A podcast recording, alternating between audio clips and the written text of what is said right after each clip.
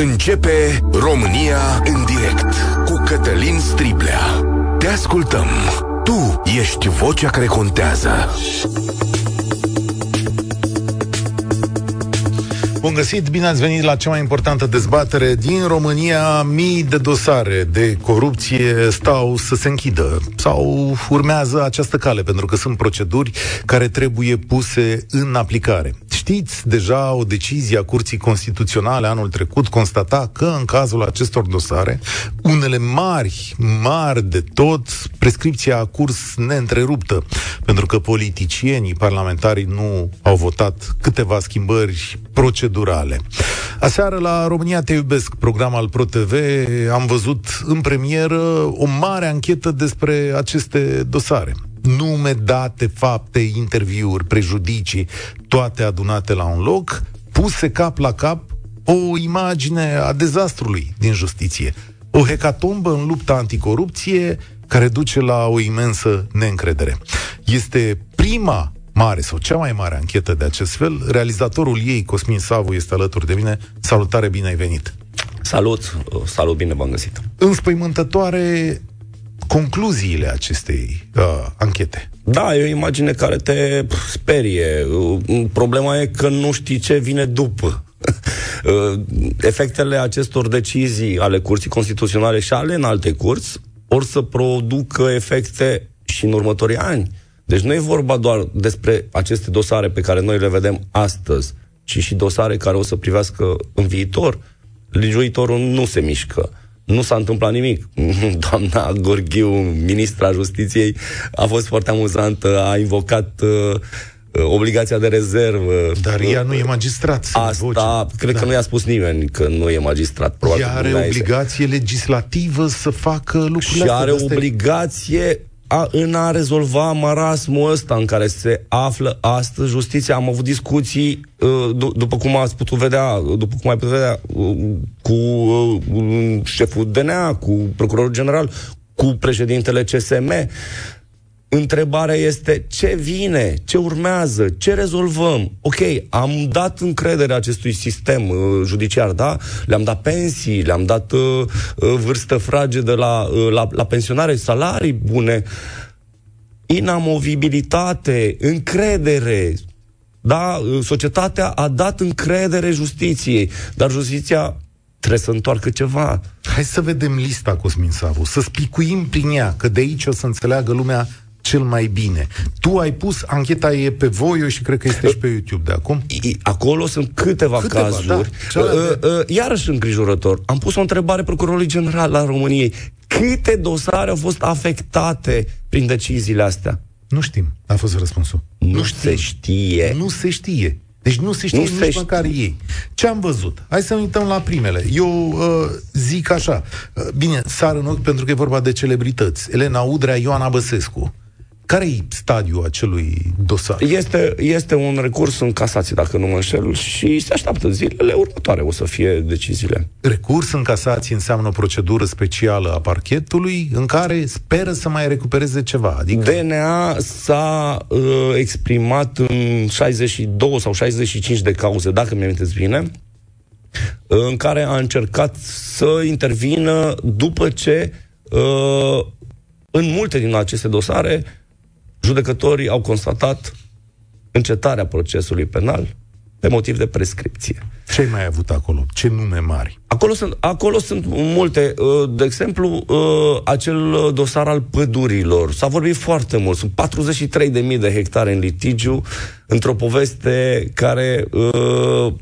are multe rădăcini în, în, în această poveste a încurcăturilor din justiție. Un dosar penal instrumentat de DNA Brașov uh, cu presupunerea unor uh, intervenții în justiție pentru împroprietărirea lui Paltin Sturza.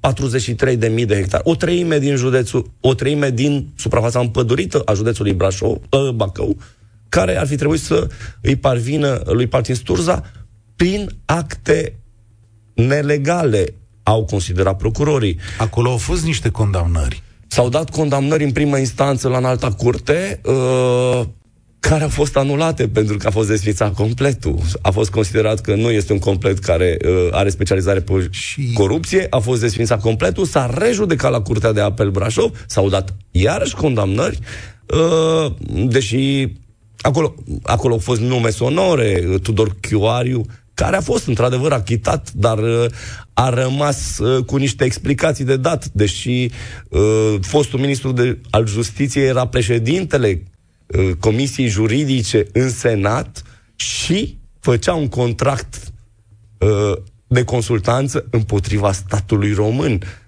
Cumva, iarăși, ok, a fost achitat de înalta curte în 2018 și se consideră că nu uh, nu n-a fost vinovat pentru ceva. De ce? SIJ, secția specială, și-a retras recursul în acel dosar. Și-a retras recursul în apel. De- deci, acolo a fost un dosar cu mare cântec. Evaluarea uh, direcției Silvice Bacău astăzi pe acea suprafață este de 653 de milioane de euro. Acolo a mai fost implicat Viorel Hrebenciuc. Care și-a și luat condamnare împreună cu fiul uh, Au executat? Uh, Viorel Hrebenciuc a avut o un cumul uh, de condamnări și nici n-a mai făcut recurs pentru că nu îl interesa în dosarul ăsta. În schimb, Andrei Hrevenciuc are 2 ani de condamnare pe care încă nu au executat-o, că nu e o sentință definitivă. Cred că săptămâna viitoare, uh, nu, săptămâna asta ar trebui să se pronunțe în alta curte și pe dosarul ăsta.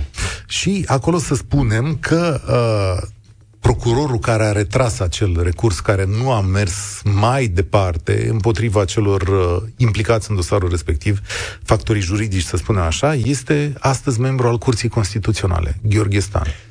Uh, da, uh, e un personaj uh, m- care, pe care îl regăsim în multe discuții din mediul juridic. Nu e singurul. Nu e singurul. Vorbeam de, de uh, Viorel Hrebenciuc uh, uh, de la Bacău. Gheorghe Stan este din aceea zonă. Nu întâmplător. Nu întâmplător a fost propulsat la înaltă curte. Domnul Chioariu era senator de Bacău. La înalta curtea, la Curtea Constituțională acolo mai regăsim și alte personaje.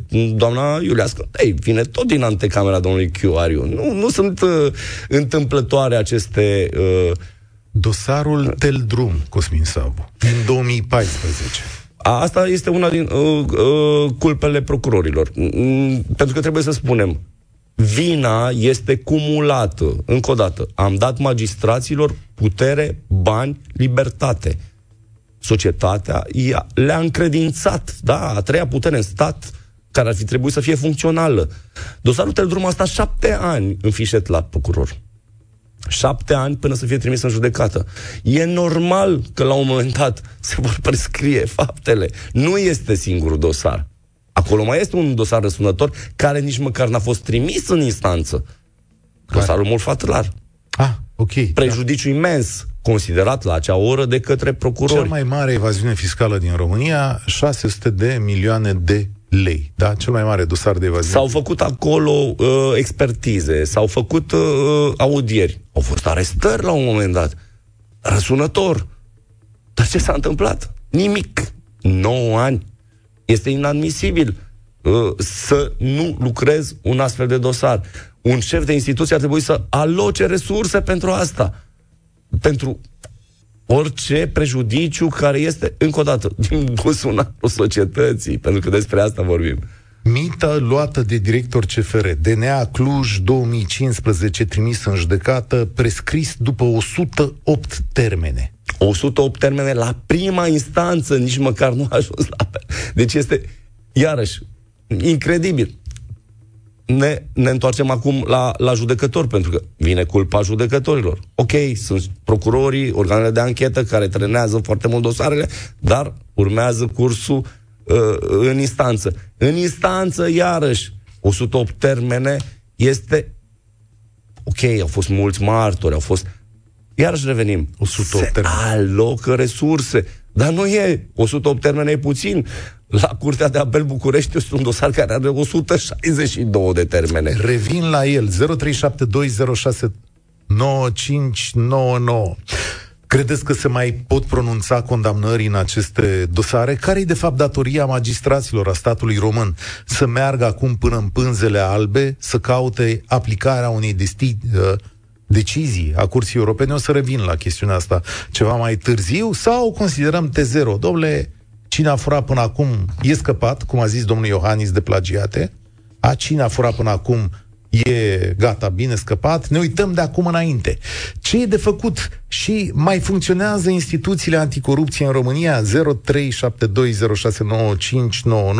Mă uit aici la Maria pe WhatsApp care zic așa, zice așa, e clar o cârdășie între magistrați și politicieni. Marin, salutare, bine ai venit la România în direct cu Cosmin Savu de la ProTV. Marin? Salut, salut! Salut, bine ai venit! Bine v-am uh, găsit. Uh, povestea mai este destul de tristă și este oarecum pe subiect, uh, pe subiectul care a fost la România Te Iubesc, referitor la um, judecătoarea Elena Borlan Pușcaș, care poate pui și pe mine acum vreo 5 ani jumate cu vreo 82.000 de euro și de 5 ani jumate încerc în, în, în instanțe să, să recapăt banii respectivi. Stați o secundă, Oamenii... că trebuie să fac două precizări aici. Odată că da. uh, n-am de unde să știu dacă v-ați epui sau nu. Puteți spune că într-adevăr aveți un litigiu cu doamna judecător? înțeles că vă spun A, numere așa. de dosare, am câștigat în instanță, okay. pe fond cu ea. Al doilea lucru, al, al doilea lucru pe care vreau să-l explic este că în materialul de la ProTV, Cosmin Savu a avut și cazul doamnei Burlan, care a fost condamnată în primă instanță, după care a intervenit prescripția și deși condamnată, dar dosarul nedus până la capăt, a fost repus în funcție, Uh, în funcție... Și după 5 luni s-a pensionat, 20.000 uh, de lei primește doamna uh, Pușcaș Burlan pensie, iar întrebarea mea a fost dacă nu avea încredere în justiție să meargă până la capăt cu procesul. Pentru că, trebuie spus, cei care sunt trimiși în judecată și beneficiază de prescripție pot să meargă până la capăt cu procesul, pot să ceară să fie da, achitați, da, achitați, dacă ei da, chiar au încredere. da. Și asta a fost întrebarea mea, dacă nu are încredere în justiție, dar banii ăia de pensie vin tot Uh, prin uh, acest deci, sistem judiciar. Să înțelegem exact consecințele. Marina, acum te ascultăm. Îmi cerem scuze, dar da. erau necesare uh, precizările. Da, mulțumesc. Uh, nu știu dacă e frică de justiție în continuare, pe timp cât are justiția de partea ei, colegii cu siguranță o ajută. Asta s-a întâmplat și în cazul meu. Uh, a încercat să tragă exact pe aceeași manieră de timp, până când uh, na, lucrurile s-au complicat. Uh, în dosarul penal, deci am, uh, este vorba despre un imobil în care acum este sediul la Aur București, pe care am vrut să-l cumpăr acum 5 uh, ani jumate.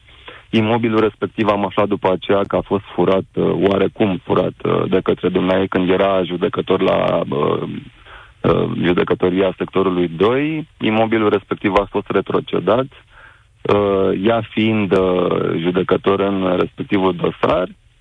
Uh, după, în primă instanță, primăria nu s-a prezentat.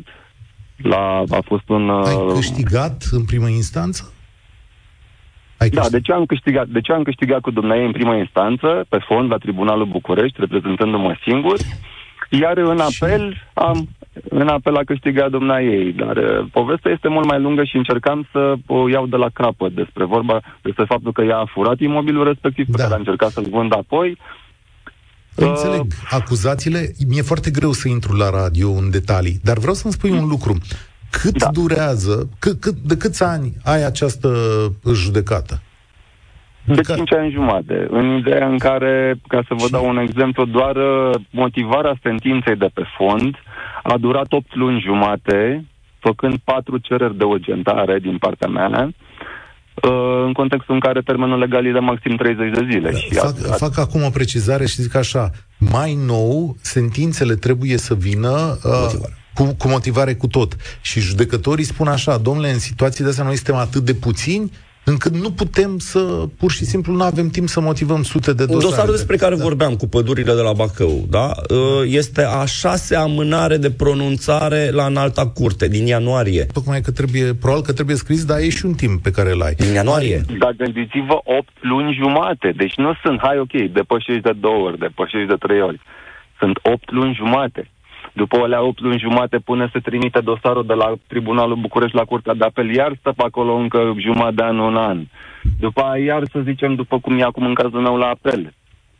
Sau cu patru luni încă nu mi-a venit și tu ai dreptul la recurs acum? Câte grade de... Am, uh, deci a fost uh, în prima instanță pe fond, la tribunal, s-a făcut apel la Curtea de Apel și acum am la înalta Curte de Casație și Justiție, dar nu pot să fac pentru că încă nu mi-a venit uh, motivarea. Deci și vei sta în justiție, ești, ești la 5 ani jumate, estimat că ai putea să ajungi la 8 ani, la ce termene se dau acum la înalta curte.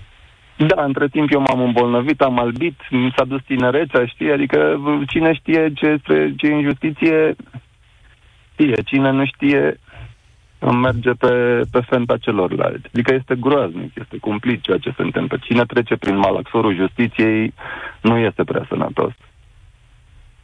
Tu mai ai încredere după chestiunea foarte... asta?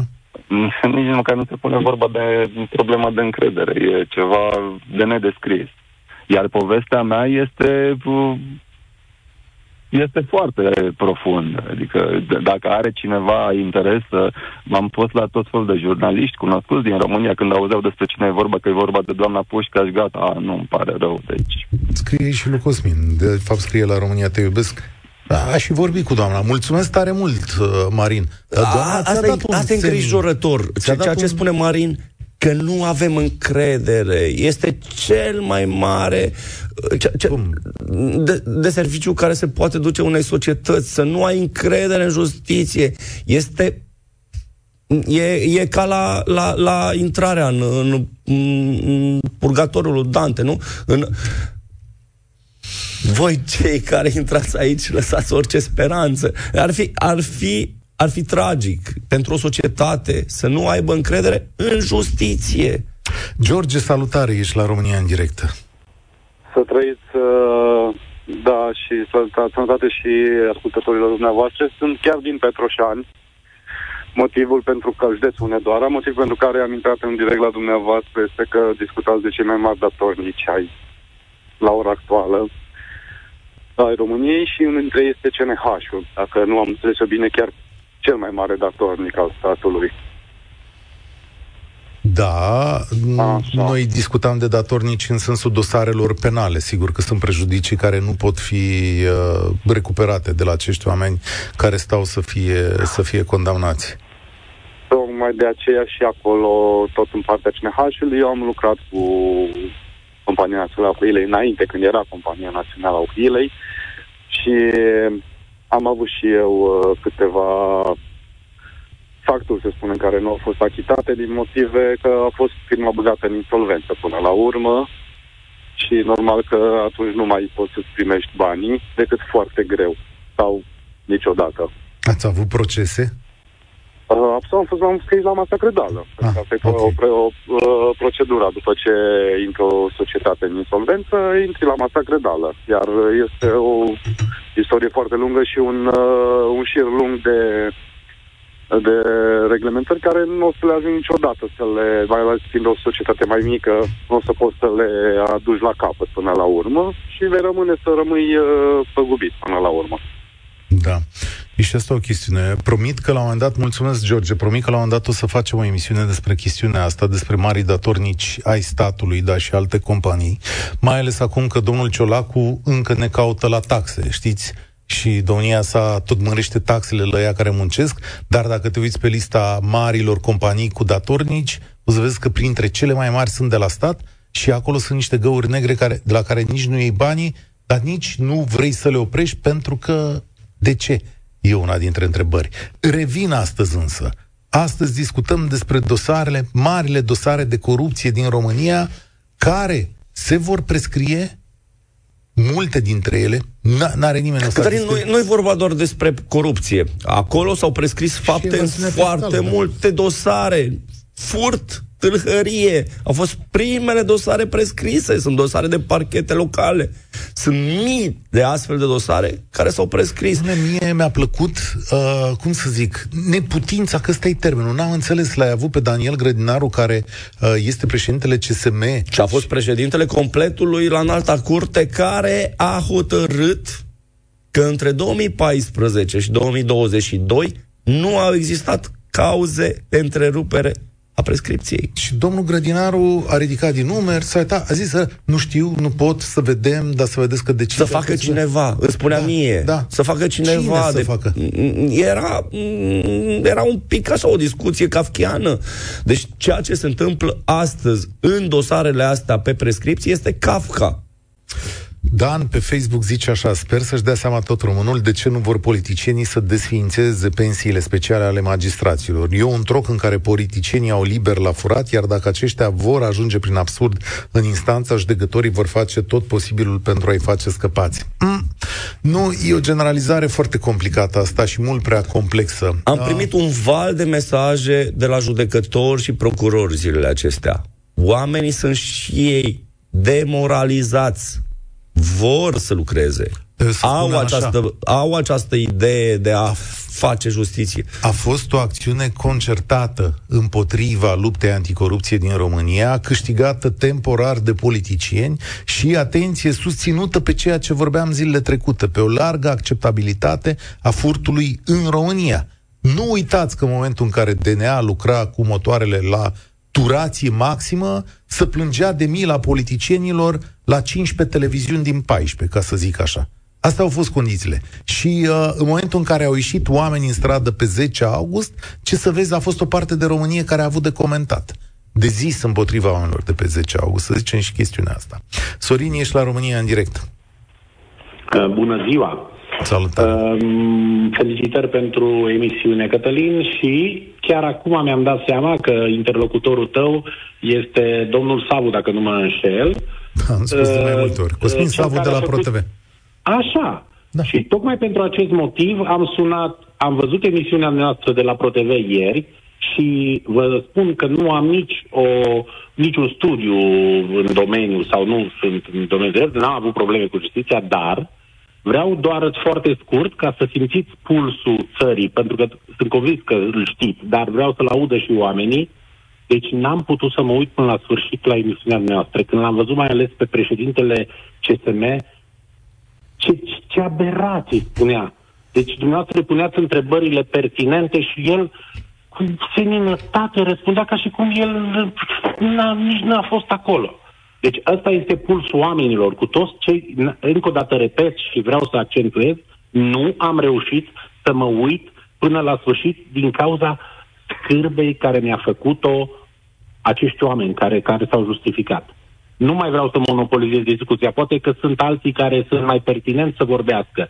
Dar asta este senzația mea. Nu, nici nu știu cum să reacționez. Vă mulțumesc pentru ceea ce faceți, dar, din păcate, noi, oamenii de rând, Așa simțim. Exact cum am spus eu. Uite, la un moment dat, Claus Iohannis a zis așa, în, privi, în privința plagiatelor, dar mie îmi dă că e un sistem de gândire al președintelui. Președintele a zis despre plagiate, o altă formă de furt în România, a zis așa, domnule, ce a fost până acum a fost, dar de aici începe un moment T0, zicea domnul președinte, în care de acum încolo îi rupem. În privința justiției, adică procurori pentru dosare de corupție, evaziune fiscală, altele, câte și mai câte știu eu de la DICOT, crezi că la fel funcționează cu T0? Crezi că de azi înainte anticorupția din România sau justiția din România Eu e... nu cred. Pentru că am uh, exemple de prieteni, vă dau un scurt exemplu, nu penal, civil, prieteni, au muncit în Italia și au delegat fratele, pe fratele lor să le construiască o casă. Bineînțeles, toate, uh, toate plățile au fost făcute prin virament bancar. Le-a construit casa, omul ăsta n-a lucrat nimic, s-a întăbulat pe casa lor, pe terenul lor și justiția, deși ei au dovedit cu tot, cu acte, tot absolut, tot absolut. Opt ani de zile le-au trebuit ca să-și recupereze casa construită de ei cu banii lor. Și când au recuperat-o, s-a întâmplat chiar anul ăsta de aia mi proaspăt în cap, când au recuperat-o, a fost devastată casa, cu marmură, mobilier, a vândut tot din casă. Asta e justiție, 8 ani de zile, un om fără da. servici. Și acum o să zic ceva foarte nepopular. Foarte nepopular, mai ales gândindu-te la imaginea magistraților din România. 8 ani de zile durează și pentru că în România sunt mai puțini magistrați decât nevoile sistemului. Foarte mulți dintre magistrați, cei mai mulți sunt onești, că așa funcționează societățile, au sute de dosare la modul propriu. Adică e un om care intră într-o ședință judecată cu 100, ce 100? Și da, sunt ședințe de judecată cu 150-200 de dosare. Mintea umană e foarte greu să cuprindă atât. Da, dacă eu v-aș spune astăzi, dacă eu v-aș spune astăzi că în România, dacă vrem o justiție eficientă, corpul magistraților trebuie dublat, adică să fie să uită Cosmin Savu la mine. Deci să fie, să fie 12.000 uh, în loc de, de 6.000 cât sunt și să meargă lucrurile mai repede și să le dăm și salarii și privilegii. Dar iarăși, și aici este culpa politicului care da. ar fi trebuit să acționeze. Dar vorbim, de ce se ajunge la numărul ăsta de dosare? De ce se... Iarăși, uh, s-a construit greșit inclusiv codul de procedură penală. Nu? Astăzi orice sesizare deschide un dosar și care mai, trebuie închis. Sau și mai e ceva ce a făcut politicul, să nu uitați. Deci politicul le-a dat posibilitatea să iasă astăzi la pensie număr din ce în ce în ce în ce mai mare, încât de fapt instanțele sunt și mai depopulate ca acum 4-5 ani. Sunt mult mai puțini. Și au ieșit la pensie oameni care ar fi fost în deplinătatea puterilor. Uh, Absolut, și, și la 50 de ani. E, e normal. Mă uit astăzi, uh, procurorul șef uh, DNA, fostul Bologa, uh, e la pensie. Da. Uh, procurorul general al României, doamna Scutea, e la pensie. Pensie specială. Da, Pe mulți bani au lăsat în urmă un sistem da nefuncțional. de ani, Să spunem că e o lege care corectează asta și care împinge generațiile noi. Daniel Morar, fostul șef al DNA și membru al Curții Constituționale, Domnul... Uh, are pensii uh, cumulate. E și avocat, e adevărat. Sorin, mulțumesc. Da. Te rog, Vă pune concluzia. Eu. Spor la treabă. Daniel Morar, raportorul deciziei CCR, și a refuzat să vorbească cu tine, domnul Morar a spus că nu iese public și nu are niciun motiv să se justifice. Deși uh, uh, asta a fost una din întrebările mele. Dacă oamenii ăștia, ok, înțeleg, uh, legi uh, făcute greșit, s-a, s-a, s-a, s-a interpretat greșit. Uh, deși această curte constituțională știm foarte bine că este un uh, instrument politic. Da, trecem peste asta și credem că uh, uh s-ar fi putut regla. Dar dacă ei se gândesc la consecințe, ce se întâmplă după. De ce nu există această comunicare interinstituțională? Există canale de comunicare, da? Pe mine mă amuză tot timpul deplasările uh, președintelui Curții Constituționale în tot felul de uh, uh, declarații publice pe care le face actualul și fostul în diverse state. Adică, dar voi nu puteți să comunicați aici, în momentul în care se fac legi, în momentul în care se iau decizii, nu stați cu toții la aceeași masă pentru binele societății și nu ne văicărim acum. Din potrivă, vrem să construim, vrem să stea oamenii ăștia. Noi chiar asta așteptăm de la ei. Eugen, ești la România în direct, salutare. Salutare, bună ziua tuturor. Eugen Teodorovici este numele meu, ca să știe lumea ah, cine okay. discutați. Domnul uh, fostul ministru de finanțe, da, și mă bucur foarte mult că ai reușit să discutăm puțin. Uh, în primul vreau să vă felicit pentru emisiunea pe care le faceți. Am încercat de mult să intru pe diferite subiecte, mă bucur că am făcut-o acum. Uh, nu știu câți dintre foștii sau actualii oameni politici ar s-ar înhăma la o discuție pe un astfel de subiect. Uh, eu am să o fac pentru că așa am fost mereu și știu că deranjează ceea ce spun. Uh, și dacă îmi permiteți, și orice întrebare dacă aveți pe această temă a justiției pe care o discutați astăzi, puteți să mi-o ridicați și am să vă răspund deschis. Dar bănuiesc că ați venit cu o opinie înainte de a, de a pune Da, bineînțeles. Am să stricăsc așa din ce ați discutat până acum. În primul rând, acel, să zic așa, început, acea resetare, să știți că este posibilă și România trebuie să aibă o astfel de resetare, așa cum a făcut Germania, de exemplu, sau Italia, de două ori, nu mai știu care dintre ele a făcut-o de două ori chiar, de acea amnistie fiscală. De ce? Pentru că este, o să, o să vă spun de ce anume, eu, eu o susțin foarte tare ca și idee, uh, pentru că această amnistie, ca și cei care ne urmăresc să înțeleagă ce anume, un termen, să spunem așa, de referință, până la care românii să-și declare veniturile, să spunem provenite din orice fel de sursă, de exemplu. Repet, este un model european, nu l-am inventat noi sau nu l inventăm noi, dacă îl facem. Uh, se, acele sume se impozitează cu, un, uh, cu o cotă mai mare decât, desigur, cota de impozit pe venit de astăzi, de 10%, nu știu, 20, 25, 30, am... e o decizie politică asta. Asta e de discutat, de... sigur. La amnistie fiscală, da, sigur, da. se poate să, să da, știți, nu, nu, că asta, da, dar principalul oponent al acestei idei este clar DNA-ul, pentru că momentul acela va rămâne fără obiectul muncii, pentru că multe dintre dosarele de acolo vor dispărea odată. Să știți că, repet, dar și care, sunt, este care sunt beneficiile publice ale unei mișcări de genul? Este, da, beneficiile sunt următoarele. În primul rând, nu, nu gândesc strict uh, ca buget. Să spun pentru că s-a acumulat la buget miliarde, să știți, pentru că sumele sunt impresionante. Ele se scurg în afara țării, cheltuite, desigur, pe sub radarul uh, legii. Uh, în țară sau în special în afara țării. Este evident, ați avut și avem cu toții de 30 Domnul Tudorovici, ați fost ministru de finanțe. Discursurile astea le auzim de 33 de stimate, ani. Stimate domn Savu, numai puțin, că eram sigur că aveți o astfel de replică. Nu uitați un lucru, vă rog foarte mult. Am fost ministru de finanțe, cum ați spus. Ministrul de finanțe nu are atribuții în acest sens și dacă vreți să vă convingeți de acest lucru, cereți o, o stenogramă a ședințelor de guvern. Vă dau și exemplu și ziua în care s-a discutat și o să vedeți punctul meu de vedere la masa guvernului. Dar, repet, este o decizie a Ministrului Justiției, așa cum a fost și în cazul uh, amnistii, nu amnistii, uh, uh, uh, această restructurare bugetară, care și azi se aplică astăzi, e ordonanța 6 din 2019, prin care am spus că toți cei care plătesc principalul, toate firmele din România, și de stat și, și private, erau un mecanism Dar, foarte important în 2019. Vă rog, vă rog, spuneți. Vă ascult. Nu mai bine recuperăm noi TVA-ul ăla pentru care suntem pe ultimul loc în Uniunea Europeană? Nu mai bine încasăm noi taxele și impozitele? Nu de la oamenii care plătesc în fiecare lună, domnul Teodore. Ascultați-mă încă o dată. TVA-ul, că vorbiți de TVA. Știți care este motivul pentru care România este acolo jos? Nu spuneți de autoconsum, Vă pentru că eu. și Bulgaria nu, nu, nu. are ascultați, autoconsum și are... Ascultați, exact, exact. Vă spun aici, aici e partea de ministru de finanțe. Pentru că tot ce consumă românul în gospodăria proprie, Comisia Europeană uh, calculează ca TVA neîncasat, să știți. Da? Bun. Asta Dincolo de asta, stați un pic, că eu nu, păi... eu nu înțeleg. Ok, bun, domnul Teodorov, stați un pic, vă ați așa. Vă rog. Dumneavoastră sunteți sus, susținătorul unei idei de amnistie, de, uite, exact asta, cum a dat Curtea Constituțională acum, anul trecut și acum mai culegem roadele.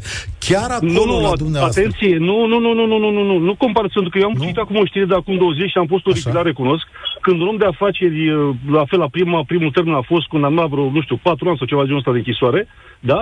Și după aceea a fost la fel pe motivul acesta al, al uh, cum îi spune... Uh, Prescripție. Uh, da, exact, a, a dispărut. Sincer, vă spun, am fost oripilat. Eu nu aș, nu, cu așa ceva nu sunt de acord. Și aici este problema a cui. Să știți că nu politicienii, oricât ar fi de zidari, faianțari și cu slabă pregătire, să știți.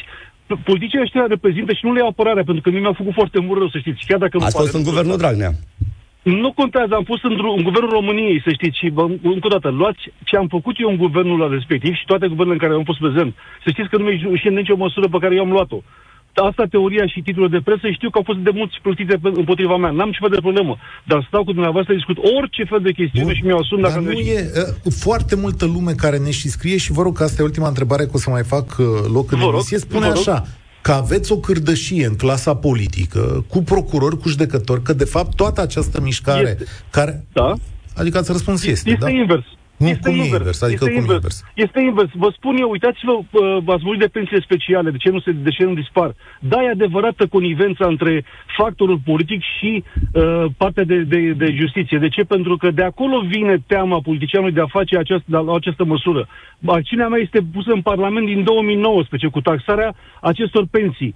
Dar nu se dorește pentru că cei care sunt în Parlament și decid sunt sunați, ce să vedeți, de către magistrați și unii și alții, procurorii care nu se caută la nivel de magistrați, asta e altă chestiune. Păi de ce da? vreți să spun? Și că sunteți teama... procuror, că sunt procurori care fac presiune asupra politicienilor? Și magistrați. Eu am avut, eu am avut, eu am avut personal ca ministru de finanțe, cu două doamne înalte și cunoscute în lumea instanță din România, care pentru a le plăti ceea ce dânsii și-au dat singuri ca și judecători sume importante de bani, era să fiu pus în deficit excesiv ca țară. Și a spus că știu, înțeleg, dar nu le interesează această problemă. Da. Și multe altele. Mulțumesc tare mult. E o emisiune liberă. A zis că și săptămâna trecută o sunat parlamentar, nu avem control la chestiunea asta. Știi la ce se referă, de fapt, domnul Teodorovici? În justiție, în ultimii ani, au existat sumedenie de procese în care procurori și judecători și-au cerut niște drepturi salariale sau restanțe de drepturi Sunt niște uh, deci, sunt... instanțe celebre la Pitești și la Târgoviște, unde care se adresează da. cu toții. Vă spun eu, se duc în aceeași instanțe pentru că acolo se dau banii. Toți Celebrele... își indexează. Întrebați orice judecător și procuror de celebru VRS și o să aflați ce sunt VRS și câte sume sunt acolo. Adrian, salutare, bine ai venit la România în direct. Ne grăbim puțin după Salut, intervenția domnului Teodorovici. Da. Auziți oare? Da, e... Uite că a rămas asta cu T0. E nevoie de un T0? Sau tu cum vezi lucrurile astea? Mă auziți? Da, te ascultăm. Da, în primul rând, așa, o chestiune de principiu, nu o să intru în detalii, că nu sunt de specialitate, chiar dacă, mă rog, în familie am uh, oameni care sunt în justiția asta ca să, să înțeleagă poate subiect, partea subiectivă a poziției mele, dar uh, retorica asta care tinde să generalizeze și nu mă refer numai la justiție, poliție, instituții, orice, este extrem de toxică și dăunătoare, mai ales în imaginea pe care o, o creează global, deci nu punctual asupra unei persoane. La urma urmelor, dacă există și cu siguranță există fapte de corupție și de altă natură, inclusiv în justiție, că și acolo discutăm de oameni, până la urma urmelor ar trebui ăia scos în față punctual fiecare. Și dacă e să discutăm de, de o judecată asupra magistraților, polițiștilor, ei lucrează, domnule, într-un cadru legislativ, în niște de proceduri care sunt date de către politic, nu de altceva. Dacă ei nu sau abuzează de cadrul ăsta în care sunt ca să facă tot felul de chestii, așa cum e un cadru prost, cu lacune, uh, cu adresare ca să se poată face tot felul de șmecherii, asta este din cauza politicului, că politicul nu-și va da legislație care să-i poată tăia craca când Departe de mine gândul de a generaliza. Din potriva am nu, spus nu, nu, nu că... dumneavoastră. În nu. general, asta e o retorică pe care o tot aud. Nu, nu, și, și eu, eu chiar am vorbit despre construcție, despre de ce nu, nu stau oamenii ăștia la masă și nu încearcă da, da. să regleze dacă pentru că e clar da, că este plus, o problemă. Da, în plus chestiunea asta, chestiunea asta cu, iarăși, subiectul pensiilor și, da, o să zic că da. Întrebare, dumneavoastră, ați, analiza, dumneavoastră ați avea încredere ca justițiabil să mergeți în fața unei instanțe? Uh, pe mine mă întrebați. Da, da, pe uh, Am încredere? Da. Da, nu știu dacă ține neapărat de încredere. Nu, nu, ați avea adică încredere da. astăzi să mergeți în fața unei instanțe pentru orice cauză, civilă, penală, ce, ce, Păi, da, pot să am da sau nu? Mare, sigur că da, fără nicio discuție, sunt subiectiv oricum, adică fiecare e subiectiv și își vede partea lui Absolut, și emisiunea asta e subiectivă, deci întotdeauna spun asta. Da, da. Nu e farmacie aici. În primul rând am de ales, dacă sunt pus în fața situației, trebuie să mă duc. da, nu am 100% încredere, dacă asta vreți să spuneți. Nu, în niciun da. caz. Și știți de ce vă pun această întrebare? Pentru că eu, iarăși, Vorbim de predictibilitate și de încredere. Sistemul judiciar trebuie să ne dea nouă încredere. Noi, ca cetățeni, trebuie. Noi investim încredere. Suntem parte din acest ecosistem. E nevoie să avem încredere. Eu cred că... Mulțumim. Da, ascultați-mă, dacă pe cine, întrebați pe cineva care a avut parte uh, de, de uh, acțiuni în justiție sau așa de departe, a fost parte în, într-o uh, speță sau în orice, în momentul în care pierde, el fiind subiectiv, nu va fi de acord 100% cu decizia judecătorească. Evident. Dacă spuneți altfel, Evident. nu zic, de asta... și persoane super oneste care zic, da, domnule, am greșit, asta e. De asta nu punem în da. discuție, da? de asta nu punem în discuție hotărârile. Mulțumesc tare mult, mi-a plăcut abordarea dumneavoastră. Eu cred, Cosmin Savu, că ne apropiem de final, că România și instituțiile sale juridice și politice sunt datoare să nu încheie astfel aceste dosare. Eu nu cred, așa cum scrie multă lume, în existența unui moment zero pe care îl vede clasa politică, pentru că putem invoca după asta orice. Cred A, că... am, am, am deschis subiectul Curții Europene de Da. Justiție, care ne-a tras un semnal, ne-a dat sugestii, ne-a dat modul în care ar putea fi puse în practică anumite sentințe. Cum o să uh, reacționeze judecătorul român, rămâne de văzut. Eu cred că aveți uh, și noi ca cetățeni avem datoria să calculați la viitoarele alegeri și care dintre aceste partide susține această temă a luptei anticorupție chiar și pe această bucățică.